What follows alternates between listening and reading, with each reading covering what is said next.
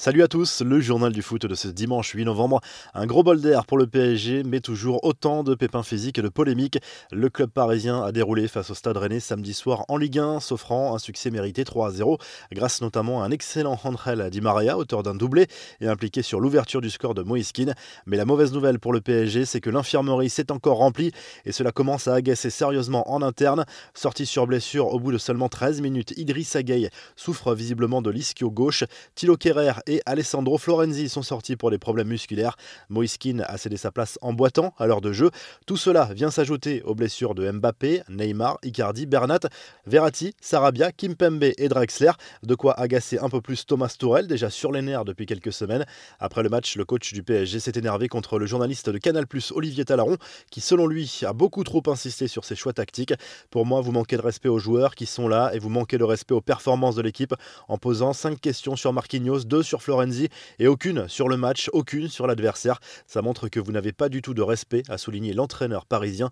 Ambiance contrastée également pour le Barça. Le club Laograna s'est offert un succès convaincant 5 à 2 contre le Betis Séville en Liga. Dembélé et Griezmann ont marqué. Messi s'est offert un doublé, mais la mauvaise nouvelle du week-end, c'est la grosse blessure d'Ansu Fati touché au genou gauche. Les médias espagnols parlent déjà d'une absence de 2 à 4 mois en fonction des scénarios. En conférence de presse, Ronald Koeman n'a pas échappé aux questions sur Lionel Messi, laissé sur le banc au coup d'envoi. L'entraîneur néerlandais a expliqué avoir une totale confiance dans l'Argentin qui était selon lui amoindri physiquement. Il n'était pas prêt pour le match il a terminé le match contre le Dynamo avec une gêne, a justifié le technicien Blaugrana. Il n'était donc pas question de sanctionner sportivement la star du Barça. Le gros coup du Bayern Munich, toujours aussi impressionnant, victorieux, 3 buts à 2 sur le terrain du Borussia Dortmund lors de la 7 journée de Bundesliga. Le club bavarois s'est offert ce que les Allemands appellent Der Klassiker. À la bas, Lewandowski et Sané ont offert la victoire aux champions d'Europe, répondant à des buts de Royce et Haaland pour le BVB. Le Bayern est seul en tête de la Bundesliga, mais perd Joshua Kimmich, sorti en pleurs lors de cette rencontre. L'international allemand, visiblement inquiet de la nature de cette blessure, attend désormais le verdict du staff médical. Les infos en bref, les confidences de Vincent Labrune dans un entretien publié ce dimanche dans le JDD. Le président de la LFP contre-attaque et met la pression sur Mediapro pour le paiement des droits télé. Une conciliation entre les deux parties est en cours. Le patron de la Ligue a également ouvert la porte à une diminution du nombre de clubs en Ligue 1 pour alléger le calendrier. En Angleterre, nouvelle polémique sur le VAR lors de la rencontre de Première Ligue entre Crystal Palace et Leeds. Patrick Bamford s'est vu refuser un but pour une improbable position de hors-jeu. Le joueur de Leeds a été sanctionné pour avoir fait un simple appel du bras. On prend des nouvelles de Mario Balotelli, à présent sans club depuis la fin de son contrat.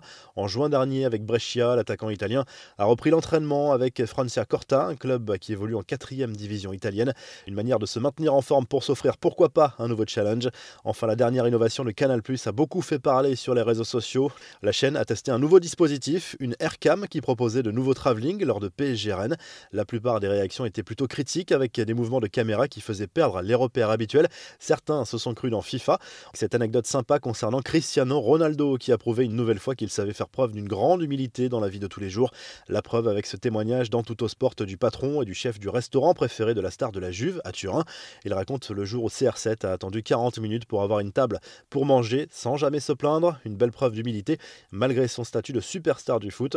La revue de presse direction l'Espagne où le journal AS place Joao Félix en une ce dimanche. Le Portugais a été brillant contre Cadix en Liga et s'est offert un doublé. Invaincu en championnat, l'Atlético prend provisoirement les commandes du championnat espagnol avec 17 points. De son côté, le Mondo Deportivo revient sur la réaction du Barça en Liga après une très mauvaise série de matchs sans victoire. Griezmann et Messi en une ce dimanche. Ce succès 5 à 2 face au Betis donne de l'air au club Laograna qui revient dans la première partie de tableau.